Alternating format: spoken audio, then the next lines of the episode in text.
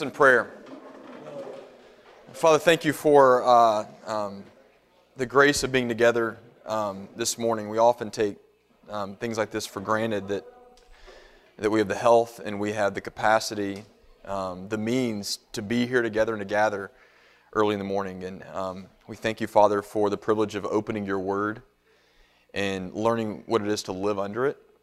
And not just to live under you, but to live with you in communion with you. And we pray that we would know that both in how you come to us individually, but also how, um, how we're to live together as men um, in community. Um, so, Father, we do pray this morning for Daniel 3 as we study. We ask that you would uh, make your word come alive for us, that you would show us things perhaps we haven't seen before, that you would give us an imagination for the gospel. Um, and you would confirm once more for us your love for us in Jesus, we pray. We need to hear it over and over again, and we pray that it would be impressed upon us this morning. In Christ's name, amen. How many of you belong to a gym? Not a trick question, I'm not judging you, okay? I'm just curious. Keep your hands up. How many of you use the gym that you belong to? That's what I want to see. How many of you just make a donation every month? I can tell, yeah. But um, just for a moment this morning, I want to kind of reset your imagination. And I, I just want you to imagine, this will be easier for some of you than others. I want you to imagine that you're a complete stranger to the gym scene. Okay, like you've never you've never been to a gym before. Actually, I want you to go a step further and let's just say that you've never you've never even worked out before. You have no capacity for working out. You've never seen anyone work out.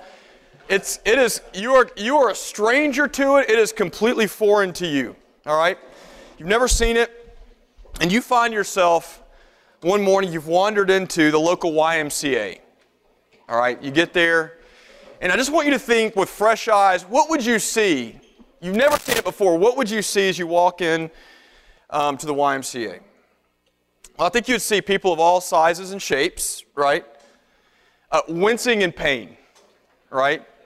Um, you'd see some of machines running and, and pedaling, going nowhere, all right?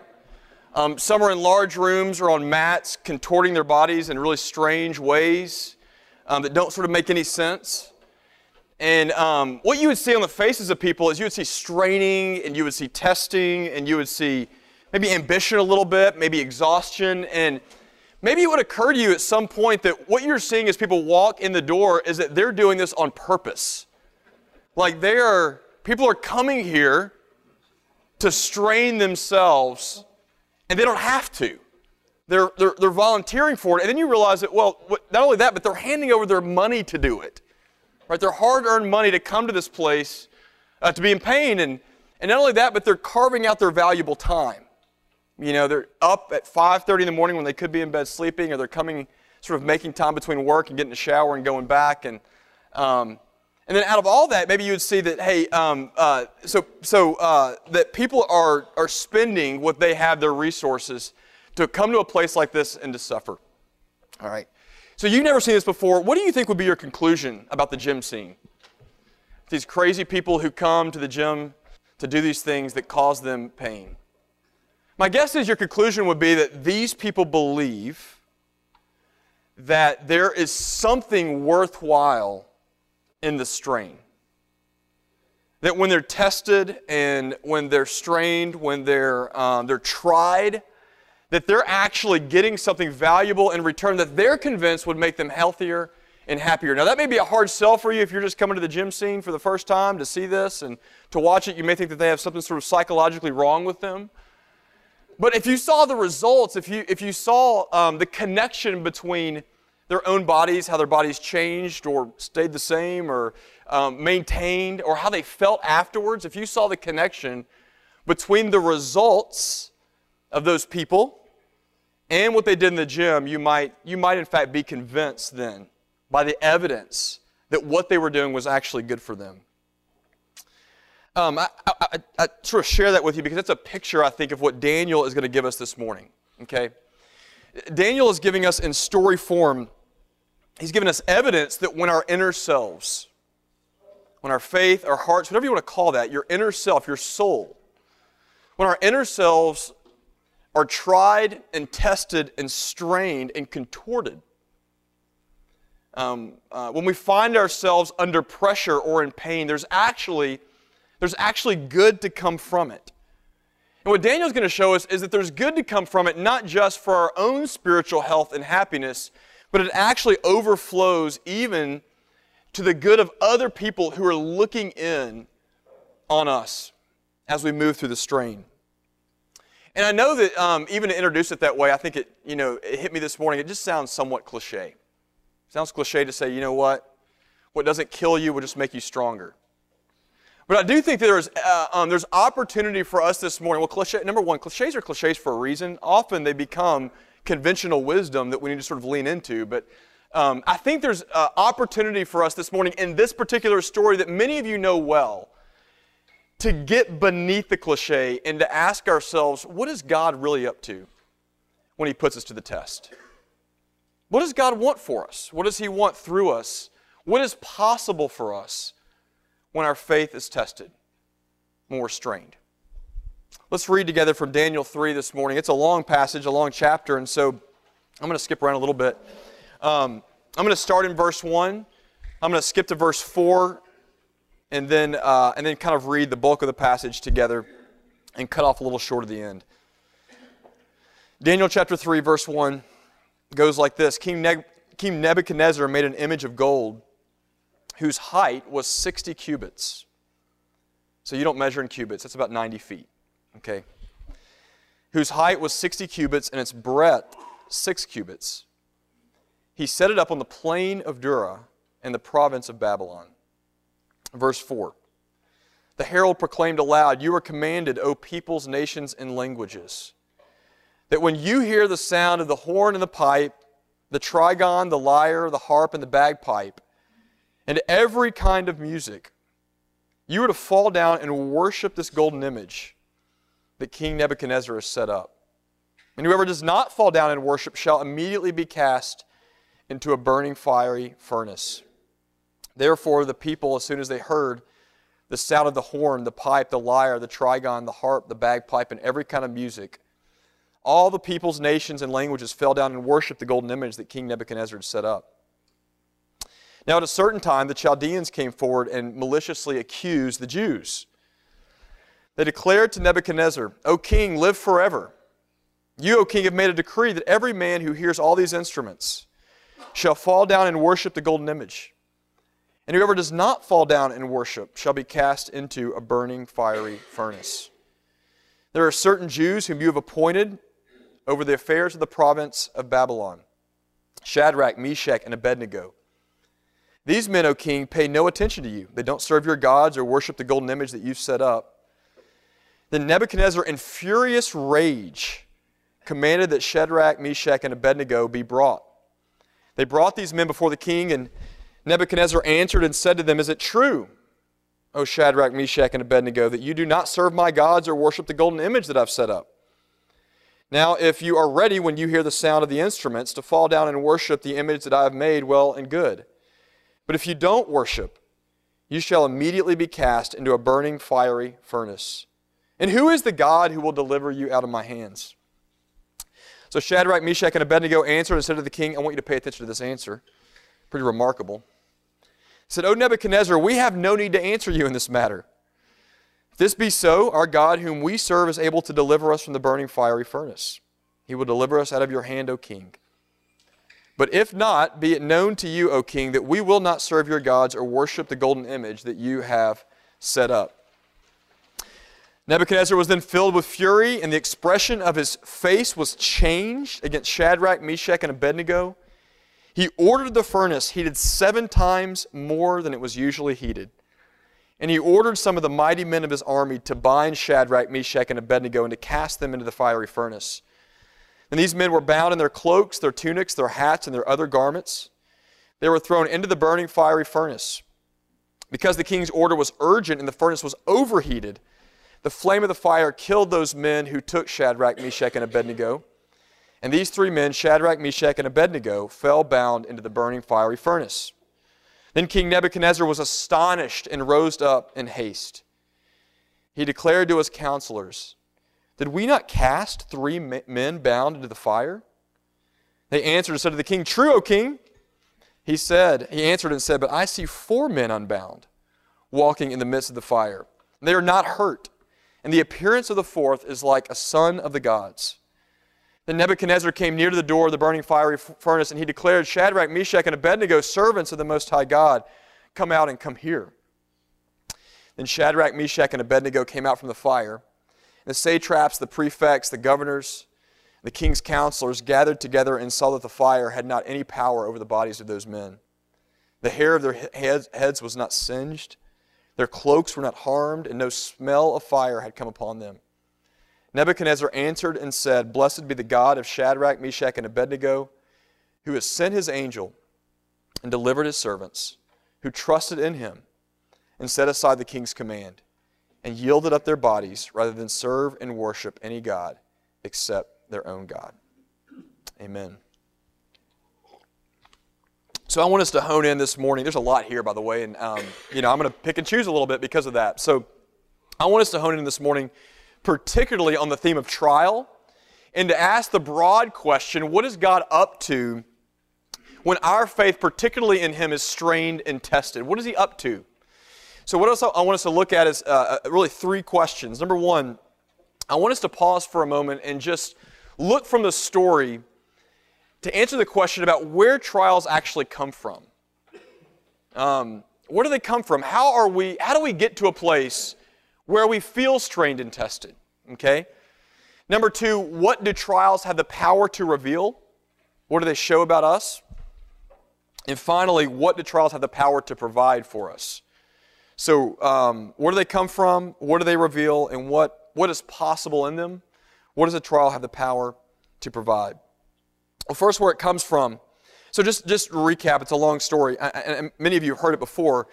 So, Meshach, Shadrach, and Abednego are these young Jewish, I mean, they're, they're elite government officials. I mean, they've, they've risen to power in a pagan empire, and they've been put over um, uh, to rule and, and given authority to rule over, over Babylon. And so Nebuchadnezzar sets up, and this is probably not, um, I mean, a statue this high was fairly rare, but not, not rare for a, a, um, a king to set up some image, mostly of himself. It never says that, but often it's an image of himself to consolidate his power, the religious power that existed in the empire, and to mandate that everyone, and notice everyone of all peoples, languages, and tribes, were then to worship this 90 foot shiny statue. So they don't do it. Um, uh, uh, they are questioned before Nebuchadnezzar. They're found guilty. They're thrown into a fiery furnace, and Nebuchadnezzar sees them in the furnace, and he doesn't just see them, he sees what? He sees another person there, and he says, you know, I don't know that he has the categories that we have, but he says, here's something like a son of the gods. So it's something kind of strange and that sticks out with them in the fiery furnace, and then he lets them go while praising the God of Israel. So, so, where does the trial come from? Well, on the surface, I think the trial is, is fairly plain in, in the story. The first thing that we learn is that there is a conflict, right, between this shiny, public, large God of Babylon and uh, the God that everyone else is looking and bowing down to. There's a conflict between this statue, this image, and the God of Israel. And it's an irreconcilable, irreconcilable conflict. Now, we might call this trial a cultural trial. And what I want you to see here in this cultural trial is that every Israelite, not just these three men, but every Israelite that worships the God of Abraham and Isaac and Jacob has to endure the conflict of this particular trial. Everyone does. They have to endure the irreconcilable conflict between what is living comfortably in Babylon or abiding in Christ faithfully. And um, so, you know, years later, is, is this unique to Babylon? Years later, the Apostle John writes that he tells us in one of his epistles that there is a perpetual clash between the things of the world and the things of God. And what John is saying, and what we're learning here, even in Babylon, is that if you're a Christian, if you're someone who, who loves and, and um, pledges loyalty and allegiance to God, the God of Abraham, Isaac, and Jacob, then you will find that this is a perpetual crisis that you face on a regular basis, no matter who you are. And it goes something like this Will you worship the 90 foot shiny gods of your culture? Okay? Um, for us, maybe the gods of, uh, you know, we say the, the holy untrinity, the gods of uh, uh, power, sex, and money. Okay? Will you worship the, worship the gods of your culture, power, sex, money, achievement, intelligence, beauty, whatever they are, whatever is, um, is fashionable and highly regarded? Will you worship those gods in conformity with the world around you? Or will you give your allegiance to the God of Abraham, Isaac, and Jacob? Okay, so that's one trial on the surface of it. It's a cultural one, and it's basically what it looks like and feels like um, to live for God, to live under His authority and rule in a fallen world. And what I want you just to see is that strain never goes away, and you can't fix it or solve it. We have to learn to endure it, to get used to the strain, and not imagine that in some way it's our job to relax it. In fact, most of the problem um, with syncretism or with compromise in Christianity is a failure uh, uh, on the part of God's people to actually relax that strain. So the only way to get out of the strain for these men or for Israel was to try to do both, right? To both worship and bow down, to fake it, but also to really pledge their allegiance. And, and what, what Daniel is saying is there wasn't a way to do that. That is a strain and a trial that you face on a regular basis. Now, I don't, I don't really actually want to talk about that much this morning. What I want us to look at is that there's actually another source of trial that I want to point out, and it's not just a cultural trial or a general trial for Israel. There is a personal trial from God's hand for these three men in particular. What I want you to see is that of all Israel, God calls these men out in particular to endure this furnace, while others, men, women, and children, are left untouched. And I want you to see it probably doesn't seem fair. They're singled out. We don't really know why. We're just told that they were in high positions, so maybe it had something to do with their positions. But what we do know is they're singled out not because they did anything wrong. And I want you to see that. That they are actually led into the furnace not because they messed up at some level, but because of their obedience to God, they're led into the furnace. Just like Job before them, right? Job is led into a trial, he's led, he's led into a period of testing because Satan comes to God and said, Here is a righteous man, let me sift him. Jesus is led into the desert after his baptism, after God, in the form of a dove, has come down and said, This is my son with whom I am well pleased. Let's take him to the desert to be tested. I just want you to see that, that the personal trial itself comes from the hand of God providentially, and it's not because these men have messed up. It is tempting to think, maybe not for you, but for many of us it is. It is tempting to think that, that when we go through something that is hard and it strains us, oh Lord, is it because I've messed up in some way? What have I done wrong to deserve this? And I want to reiterate this morning, not in any sort of cold, matter of fact way, but in a way that really honors the pain that, that some of you are going through even now. That God Himself is the one who leads you, as He led these men, as He led His own Son into the desert. Not because you're living under his condemnation, but actually because you are living under his care. And what I hope you see this morning is that there is grace available to us in the trial. And, and even more, Jesus does promise this, and you see it at the end of the story. It doesn't always happen in the way it happens for these three men, but Jesus promises that whatever is given up for his sake in the gospel, God himself will restore for you a hundredfold. Maybe when, maybe when not until Jesus comes back in the new heavens and the new earth. But there is a promise of complete restoration for what you have to endure for the sake of Jesus' name. God leads us providentially and personally into the trials He calls us into. There's a general one for all of us. And as you men, most, many of you men know even now, there are personal ones that we are led into by the hand of God Himself, not because we messed up but because He loves us.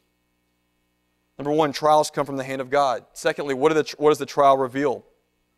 So let's look at this for a moment. This is probably the most important thing in the text. Um, so, what does the trial reveal? Well, the trial, a lot, lot of things here.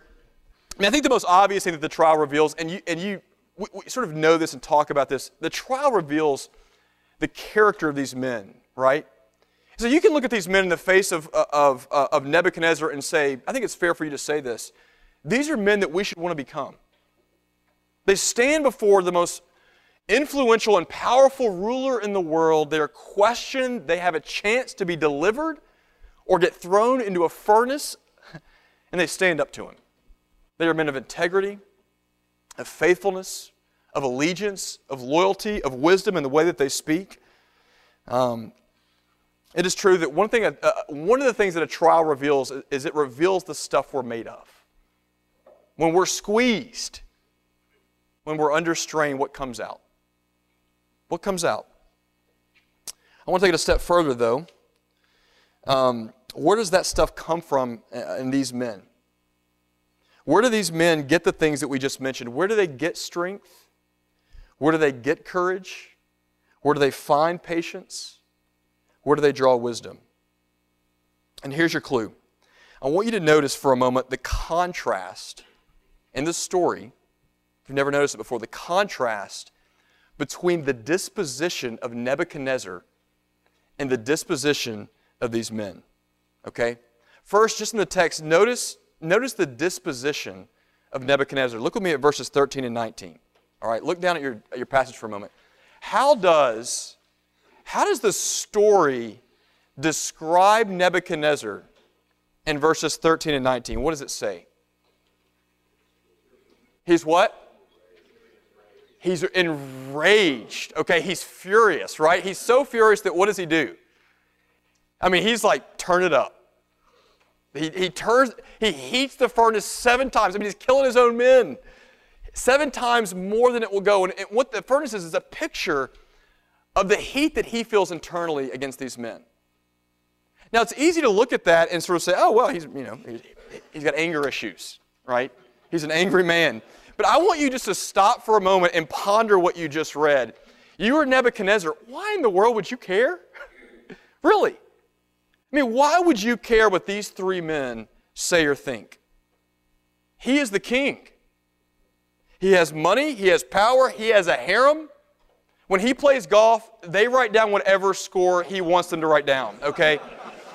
he does whatever everyone else tells him to. And it's not enough for him, is it?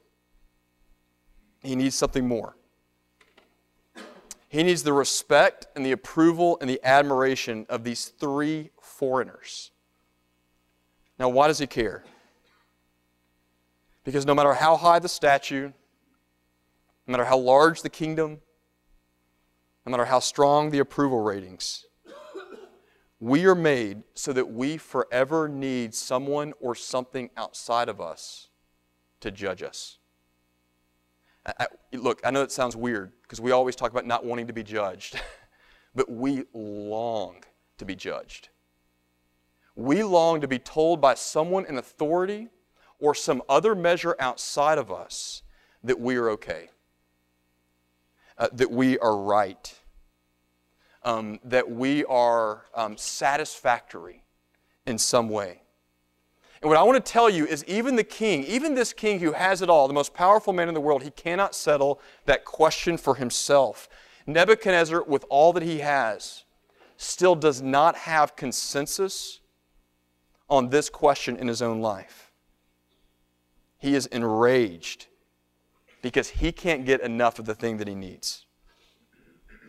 Now, I just want to pause here for a moment, men, and say here is a surefire way for you to identify the gods that you run to for refuge in your own life.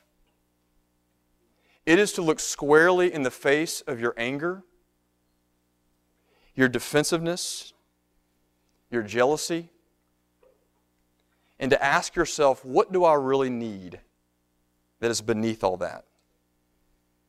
You know, when things don't work out the way that I hope they would, why do I get so mad? What do I really need? Why do I get so defensive when my wife challenges what I say? Or my children? Why am I bitter at a person for not respecting me in the way that I think I ought to be respected? Why am I jealous when a friend's career takes off in a way that mine has not?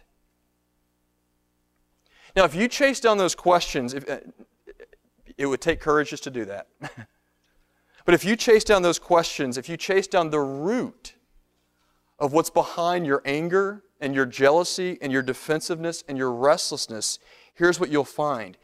You are looking for someone to judge you, for someone or something in authority to tell you that you are okay, that you are right, that you are enough. And what I want to tell you this morning is that the only one who can settle that for you is God Himself, the one who made you. God is the only authority that can render the kind of judgment in your life that can actually give you peace. Now, how do I know that? Well, you see it in the disposition of Meshach, Shadrach, and Abednego, don't you? L- look at them for a moment um, in the story. Compared to Nebuchadnezzar. So, the, of course, the trial reveals their character, but it also reveals that they have something deep down inside that has given them a settled disposition about how they are to live and think about themselves. So look at verses 16 through 18 with me. And just look at how the men respond. So they're questioned, right? And in verse 16 it says Shadrach, Meshach, and Abednego answered and said to the king, O Nebuchadnezzar, we have no need to answer you in this matter. you see what they're saying? They're saying, Look, we don't really care what you think. You've asked us a question, we're gonna we're gonna pass. You know, I mean, um, we realize that when we don't answer you, that controls you in such a way that you can't hardly sit still, and you're the king that has it all. But for us, standing before you, though our life hangs by a thread, we don't care. We don't care what you think about us. We don't need your affirmation, your agreement. We don't need to answer you in any satisfying way. They are so secure that they don't need anything from Nebuchadnezzar. And then, two, look at this even more. He say this If this be so, listen how they answered this. Our God, whom, whom we serve, is able to deliver us from the burning fiery furnace. Amen. And he will deliver us out of your hand, O king. Amen. But if not, do you see that? It's a really important statement. But if he doesn't, O king, in other words, if we, if we perish, if, if, in, if we get in the furnace and everything just melts away, if not, we still will not serve your gods or worship the golden image that you have set up. Do you see what they're saying here? Not only are we so secure that we don't care what you think, we are so secure that God no longer has to prove his love for us by delivering us from the trial. We are so secure. Look, if God delivers us, he does.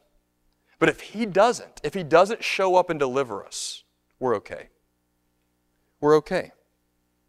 And that is really important because it is so tempting to think that in a trial, our obedience, our faithfulness is what merits God's blessing. That if I show up and stand up and do the right thing and soldier through, then God owes me. He, he's obligated to come and deliver me. And that is its own twisted form of religious idolatry because what we're doing is holding our obedience over God's head and saying, You have to honor this. This is my real God. And yet, Nebuchadnezzar, excuse me, these men are standing not on the approval of Nebuchadnezzar, but neither are they standing on the approval of their own merit. That's not their source of confidence either. well, then what is it? Well, it would have been what they knew from being good Jews. And the father of uh, the Jewish nation was a man named Abraham. You've heard of Abraham before. And the story they would have been told over and over is that Abraham, who was a man who left all that he knew, who endured trial himself, because the passage goes, and this is one of the most oft quoted passages in the New Testament, that when Abraham heard God, it says that Abraham believed God. And it was credited to him as righteousness. And so the story they knew is that it would be enough if they were to trust in God alone, that the trust in God was to receive an evaluation from Him that said, You are enough. Meshach, Shadrach, and Abednego, I judge you right in my eyes. You are judged right by me. You have my approval as the authority that made you, and you need nothing else. And though they didn't know it, That judgment would be confirmed years later by the satisfaction that God Himself found in His own Son. They knew it by the sacrifices. They knew there was a shadow of someone to come. They knew that at some point, from reading the prophet Isaiah, that there would be someone who would be tried and tested and contorted for them. That in their own life they may be judged right and confirmed and declared and judged right in the eyes of God through the pain and the suffering and the contortion and the merit of someone else in their place. Now, why is that so important? Why is it so important to believe something like justification when you stand in the midst of the trial? It is so important because what is never on trial in the midst of your strain is God's love for you. What is never, what is never on trial in the midst of the strain is what God really thinks about you. And in order to have the courage and the character and the patience, the steadfastness that these men exude, your source of strength must be grounded in a judgment that cannot be assaulted. And what Nebuchadnezzar shows you is that everything else that you try to grip because he had it all can be. Everything else can be assaulted except the judgment of God for you. God looks at his son after his baptism and says, This is my son in whom I am well pleased. And that judgment is available for you in the name of Jesus. This is my son in whom I am well pleased. You need no one else to add to that evaluation to strengthen you for the trial ahead. Okay, then.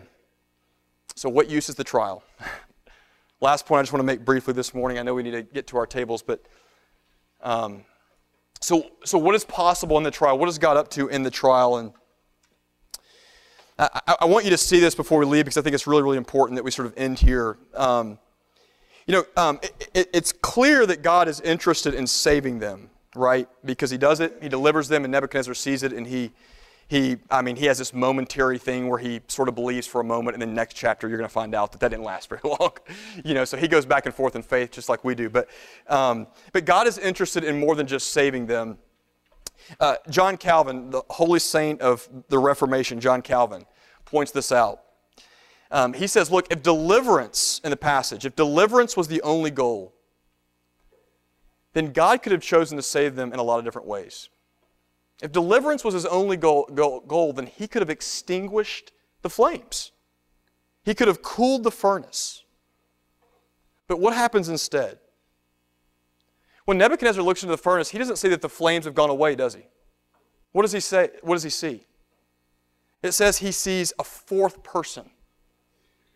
There is someone in that furnace with them that has the appearance of the sons of gods. And forgive Nebuchadnezzar because he doesn't have categories. Oh, what does it look like? Well, it looks like the son of a God, you know, an angel. Who knows what it was? But it probably means that in some pre incarnate form, what happened was that these men were communing with God Himself. That God didn't just extinguish the flames, but He walked into the furnace with them and He shared their judgment. He walked into the furnace with them and He shared their trial. And in there, you'll notice that He unbinds them in the midst of the trial and he frees them. And it says that he walks hand in hand with them in the midst of their suffering. Now, why is that important? It's really important because it shows what God is really after in your life. You know, it is true that God cares about you getting right with Him forensically, you know, uh, in terms of legally and justification. He is concerned about that. It is true that God is concerned about your worship about your loyalty and your allegiance and your honor and doing all those things. It is true that God is concerned about your character, your steadfastness, your kindness, your love, your wisdom. But what God Himself is after more than anything else is you. That is the heart of the covenant. God is after a relationship with you. I think it's easy to forget that God Himself is a person because we don't see him like that. We, you know, think of God as a power that reigns over us, he's an authority over us. But God is a person, the Bible tells us. And the highest form of connection with a person is not loyalty, it's love, it's intimacy. It's closeness, it's union, it's mutual delight and celebration together. God images himself that in the Trinity of who he is as a community. But that's what God wants. And he comes down in the midst of this in relationship with these men. I've shared this story before, but it, for me, it's, it, it, it, um, it crystallizes some of what we've been talking about. And I have a friend that um, uh, um, is a, a, minister now, and he shared this with me that he, he found himself in an amusement park uh, some years ago. And after riding the rides all day, he kind of sat down to take a break, and he noticed in the amusement park, it was a hot day, that a crowd had gathered. They were sort of giggling and laughing around something. And so he got up to go find out what it was about. And he saw that it was everybody was gathered around this mist machine. And you know what a mist machine is in a hot amusement park? It's just that, that fan that blows water. People kind of get in and run over. And, and he said when he got up there, he saw that, that sort of the crowd of, uh, uh of, um, uh, of teenagers were pointing and giggling and making fun of a dad who was, who was in the mist machine with his daughter. He said when he saw what was happening, it, it, really made him angry because what he saw was a dad who was with this little girl who was eight or nine years old and she was terribly misshapen. Um, the arm and the leg on one side of her body were, were way longer than the arm and leg on the other side of her body and just very distorted. It was very awkward. And he said when he saw what was going on, it made him so angry. How dare they? How dare they sit around and look and laugh and giggle and point fingers at this little girl who bore her brokenness in her body so plainly? And then he said it hit him. The little girl was oblivious to it all. She couldn't have cared less. Uh, she was splashing, and she was dancing, and she was playing with her dad in the mist. And at one point, her dad lifts her up and um, he puts her on his shoulders and they're spinning together under the water. And that's when my friend realized, you know what? She's okay. She's okay. Because she had what she wanted most.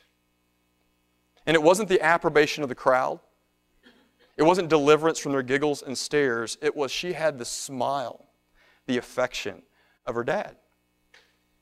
And that made everything okay. She had him, and that was enough. What is it that God wants most from you? He wants you. what is it that God the Father wants most for you? He wants to give you Himself. You say, well, Chad, can't I just have that without a trial? Can I, can I get that without a trial? without the testing and the straining and without being thrown into a furnace? And the, the short answer is yes, in some measure. Through prayer, through reading the Word, and through the sacraments, the means of grace, you can commune with God in very specific and powerful ways. But let me tell you this from the pages of the Bible and the testimony of Christians throughout the centuries, I can tell you that trials give you God in a way that almost nothing else can. The psalmist says that God is near to the weak, He is near to the brokenhearted. And that is not meant to be poetic hyperbole. It is a statement of fact that God comes to those specifically in need. You say, well, that's great. Well, what if there's no furnace in my life right now? What if I do I go look for a personal trial? Absolutely not. I want you to notice this. This is the encouraging thing for me who's not walking through what these men are facing. I want you to notice that Nebuchadnezzar himself feeds on what he sees in the life of these men. Do you see what changes him in the end of the story, even, even if for a moment? What changes him? What changes him is not that he sees the integrity of these men in the face of death under condemnation. What changes him is that he sees God walking with them in the furnace. What I want you to see this morning is that some of you may find yourself in the place of Meshach, Shadrach, and Abednego.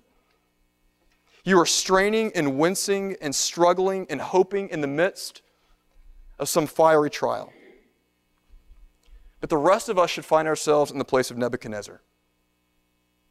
We are among those whose faith needs to be started or strengthened through witnessing Jesus walk closely with someone else who is in the furnace.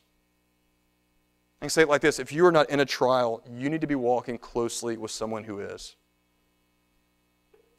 Um, as a friend, not as a project, but as a friend, as a fellow pilgrim, both for their sake, because they should never endure that alone, but also for your sake. You need the benefit of watching God work in their lives. And if any of you have ever sat beside someone dying in a hospital bed who loves the Lord, you know exactly what I'm talking about. And you, you go visit that person and you watch them walk through the furnace of suffering, and you know in a strange way what it was for you to see Jesus with them. Listen to how Peter reflects on this passage in 1 Peter. I'm sure we'll get there someday from the pulpit. He says this He says, Beloved, do not be surprised at the fiery trial. Had to be thinking about this passage. Beloved, do not be surprised at the fiery trial when it comes to test you, as though something strange were happening to you. He says, But rejoice insofar as you share Christ's sufferings. Rejoice because, because what you're doing in that is you are sharing in an intimate way in who God Himself is. God came into the furnace of your life. Now, guess what? You get to go into the furnace of His, into His suffering, so that you might know Him. And then Peter says this that you may also rejoice and be glad with Him when His glory is revealed. Let's pray together. Father, we thank you for uh, your word to us this morning. Um, pray that you would bless us through it, Father, that you would give us once again um, hearts, affections, desires, habits um, that would be evidences of a transformed life from an abiding relationship with you, from knowing you. Um, Lord, we don't, we don't pray for trials, but we do pray for, um, we do pray that when you give them to us, that you would give us yourself in strong measure. And Father, we do pray uh, for the integrity and strength of character to love you in the face of the world that you've called us to love. In Jesus' name we pray. Amen.